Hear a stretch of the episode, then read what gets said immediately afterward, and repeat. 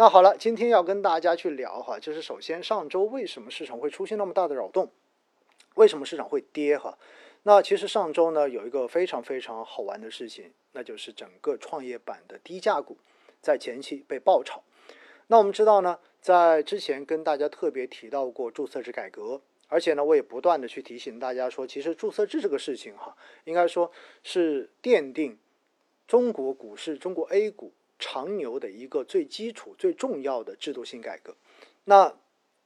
这个改革真正的意义推行之后，首先它在两端会进行解决的问题。第一个就是让上市变得更容易一些，对不对？当然还有另外另外一块呢，会让这种呃该退市的公司其实退市也会变得更容易一些。那但是呢，因为创业板注册制的这个落地，它配套的一个重要的改革是什么？重要的改革就是把曾经百分之十的每个交易日的这种涨跌停的这种限制，把它扩大到了百分之二十。那扩大到百分之二十呢？之前也有跟大家在直播中间去讲过，这其实是给市场增加了这种博弈的空间，也就意味着，其实在这个过程中间，大家是有更大的空间去进行博弈的。那我们都知道哈，其实，在海外的市场，基本上大部分市场。都是没有这种所谓的涨跌停限制的，也就意味着每天你涨多少跌多少，其实是不受任何的限制，你爱涨多少涨多少，你爱跌多少可以跌多少。但是在我国为什么会把它限制在百分之十呢？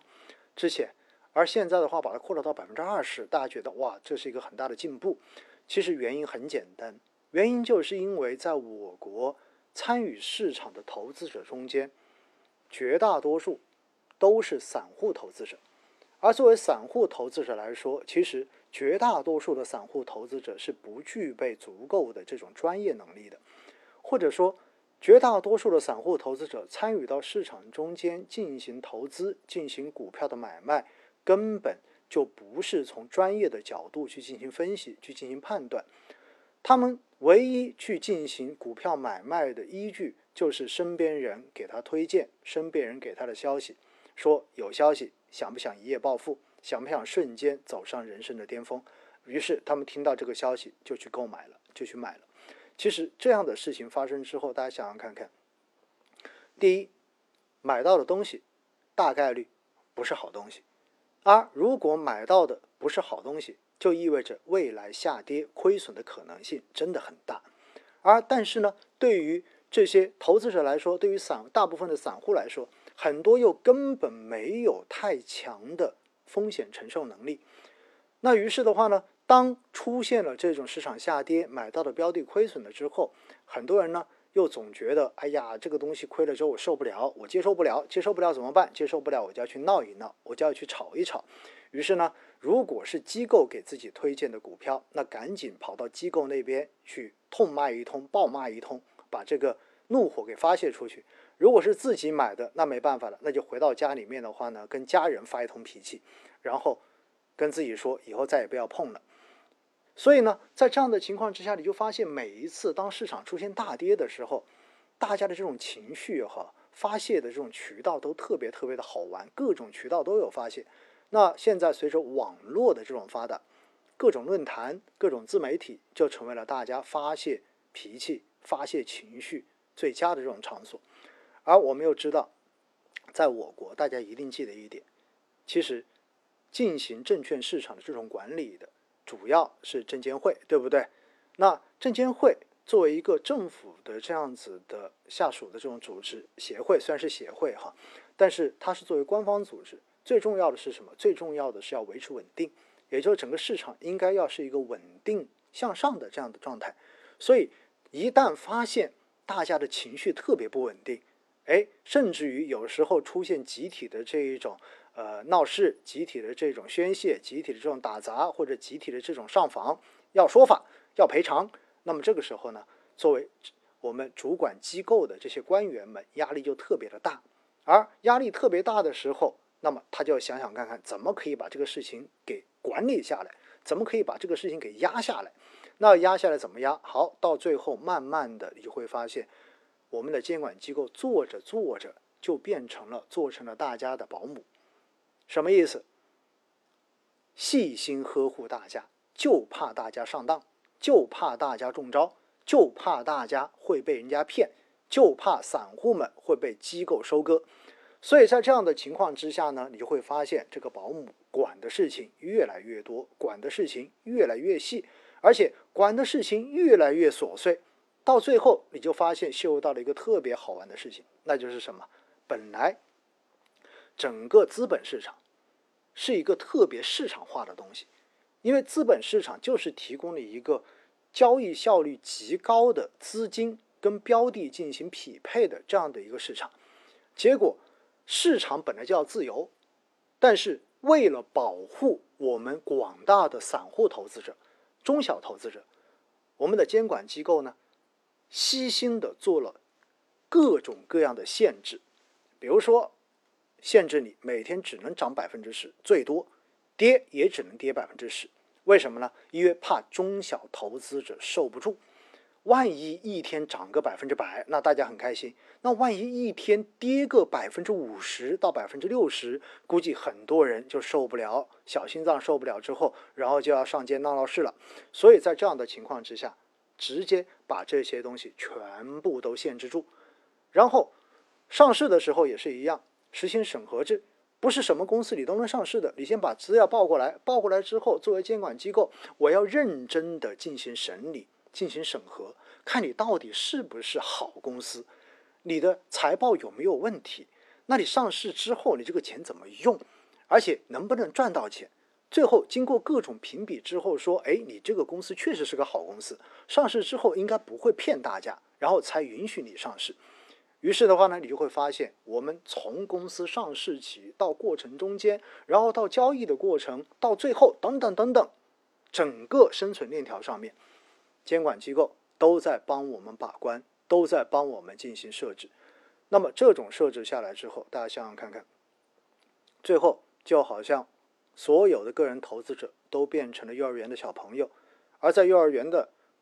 管理中间，所有的管理都是最严格的。那回过头来，作为幼儿园的小朋友，你的自主性是最差的，自主性极差。然后的话呢，你就只要等着张个口吃东西就行了。然后你想去做什么，不好意思，违规你都不能做。哎，我刚才看到有朋友说了，那管得这么严，怎么还有垃圾股呢？很简单嘛，因为行政效率永远都不如市场的效率高啊，这是个最简单的事情啊。因为金融市场、资本市场本来就是西方先兴兴盛起来的，它本来就是一个完全的买卖双方自由交易、自由撮合这样的一个市场。而且在这样的市场中间，如果你真的有垃圾股，真的有这种并不值得投资的标的。那么在市场上面，它的价格到了一定程度的时候，绝对有足够大量的卖盘把它给打下来。为什么？因为市场上面都知道它不值钱，大家都清楚它是不值钱的东西，不值得去买。而回过头来，大家的钱都会很聪明的去追那些值得买的东西，所以这就是整个资本市场的一个本质，应该是更好的资源向更好的这些标的去进行集中。但是现实是什么？我们的投资者又不专业，根本分不清楚哪些是好的，哪些是不好的。总之，反正听人家说能赚钱，或者说看过去这一段时间涨得特别的快，所以的话我就赶紧去追一把。到最后的结果就是，哎，你就发现垃圾就被炒到了天上去了。而且呢，站在管理机构的角度，在很多时候，尤其是在过去没有实行注册制之前。退市这个事情，其实有时候是挺丢面子的一个事情。为什么？因为大家要知道，哈，上市公司一般代表着经济中间最好的那一波公司，有很多地方，有很多地方的政府机关，往往是以自己辖内有多少家上市公司作为自己很多 KPI 考核的一个依据，或者说自己的一个政绩来进行这样子的公布的。所以，如果出现了这种不好的公司，到最后被退市了，在很多时候大家都觉得颜面无光。所以的话呢，针对这些要退市的公司，为什么长期退不下去？背后也有这样的逻辑。再加上之前也跟大家讲过，本身因为之前上市特别难，为什么？因为监管机构怕大家上当，所以要帮大家去认真的审核这些上市公司的材料，必须要判断它是合格的，才允许它上市。那么这个流程就特别特别的长，最后导致真的想要上市的这些公司，真的想要上市的公司，他发现上市的这个流程特别长，成本特别高，所以到最后就只能通过借壳收购垃圾公司的这个上市的壳来进行上市，所以在这样的情况之下，大家想想看看，是不是就意味着？这些垃圾股永远都有被炒作的空间呢，所以啊，这是之前讲到注册制为什么会改变整个 A 股生态逻辑的时候，也跟大家解释过这个问题。那大家想想看看，现在从百分之十的涨跌停限制突然变成了百分之二十，大家有没有感觉就好像是从幼儿园突然之间让大家慢慢的升级到了小学？那幼儿园的时候，你跑多两步，可能幼儿园的阿姨都会说：“哎，不要跑，不要跑，小心摔跤。摔跤了之后，到时候摔疼了，没有办法给你爸爸妈妈交代。”但到了小学之后，老师才不管你嘞，老师随你疯跑，对不对？反正你在校园里面该跑跑，该跳跳，我不怎么管你了。你真摔了，反正也不像小朋友那么容易受伤。但是回过头来，你在小学的时候，肯定有很多东西你还是不能做。但是你去到中学，去到大学之后，很多东西可能你又能做了。这就是什么？随着投资者的专业程度，随着你承受风险的能力慢慢提升之后，其实对于市场的限制是应该变得越来越少的。所以在，所以我们说，在这样的情况之下，其实突然之间从百分之十变成了百分之二十的限制，会让市场上面很多的游资意识到，哎，有赚钱的机会了。为什么？以前我拉一个股票，如果我要把它拉到翻倍。按照十个涨停板，就是按照百分之十的涨跌停限制的话，我可能要拉个多少天？大家算一算，对不对？至少的话要个八九十天，这样子的两周时间，接近三周的时间，我才能把这一个股票给拉到翻倍。但是现在变成了百分之二十的涨跌停限制了，是不是意味着我把它拉到翻倍的这一个时间迅速的缩短了？那迅速缩短意味着我的资金占用成本是不是就降低了？所以这是第一个逻辑，而第二个逻辑是什么？第二个逻辑是因为你现在可以支持百分之二十的涨跌停限制，那是不是意味着在这个过程中间，一天这个股票的一个振幅可以达到百分之四十的振幅啊？天地板从亏百分之二十到涨百分之二十，那么在这个过程中间，我就有了充分在市场上面进行操作的这种机会，因为。对于散户来说，他们只要看到某一只股票产生异动，而且连续多少天有这种上升的机会，那么就一定会有散户的资金来进行跟进，想要博短期。因为谁都觉得自己不会是最后一棒，所以这是第二个原因。因为博弈的空间，或者说每天这种赚钱的效应，可能会变得更大一些。而第三是什么？第三是，如果我要去操作这样的股票，是不是？我一定不可能去做那些大市值的股票啊，因为大市值的股票我的资金不够多呀，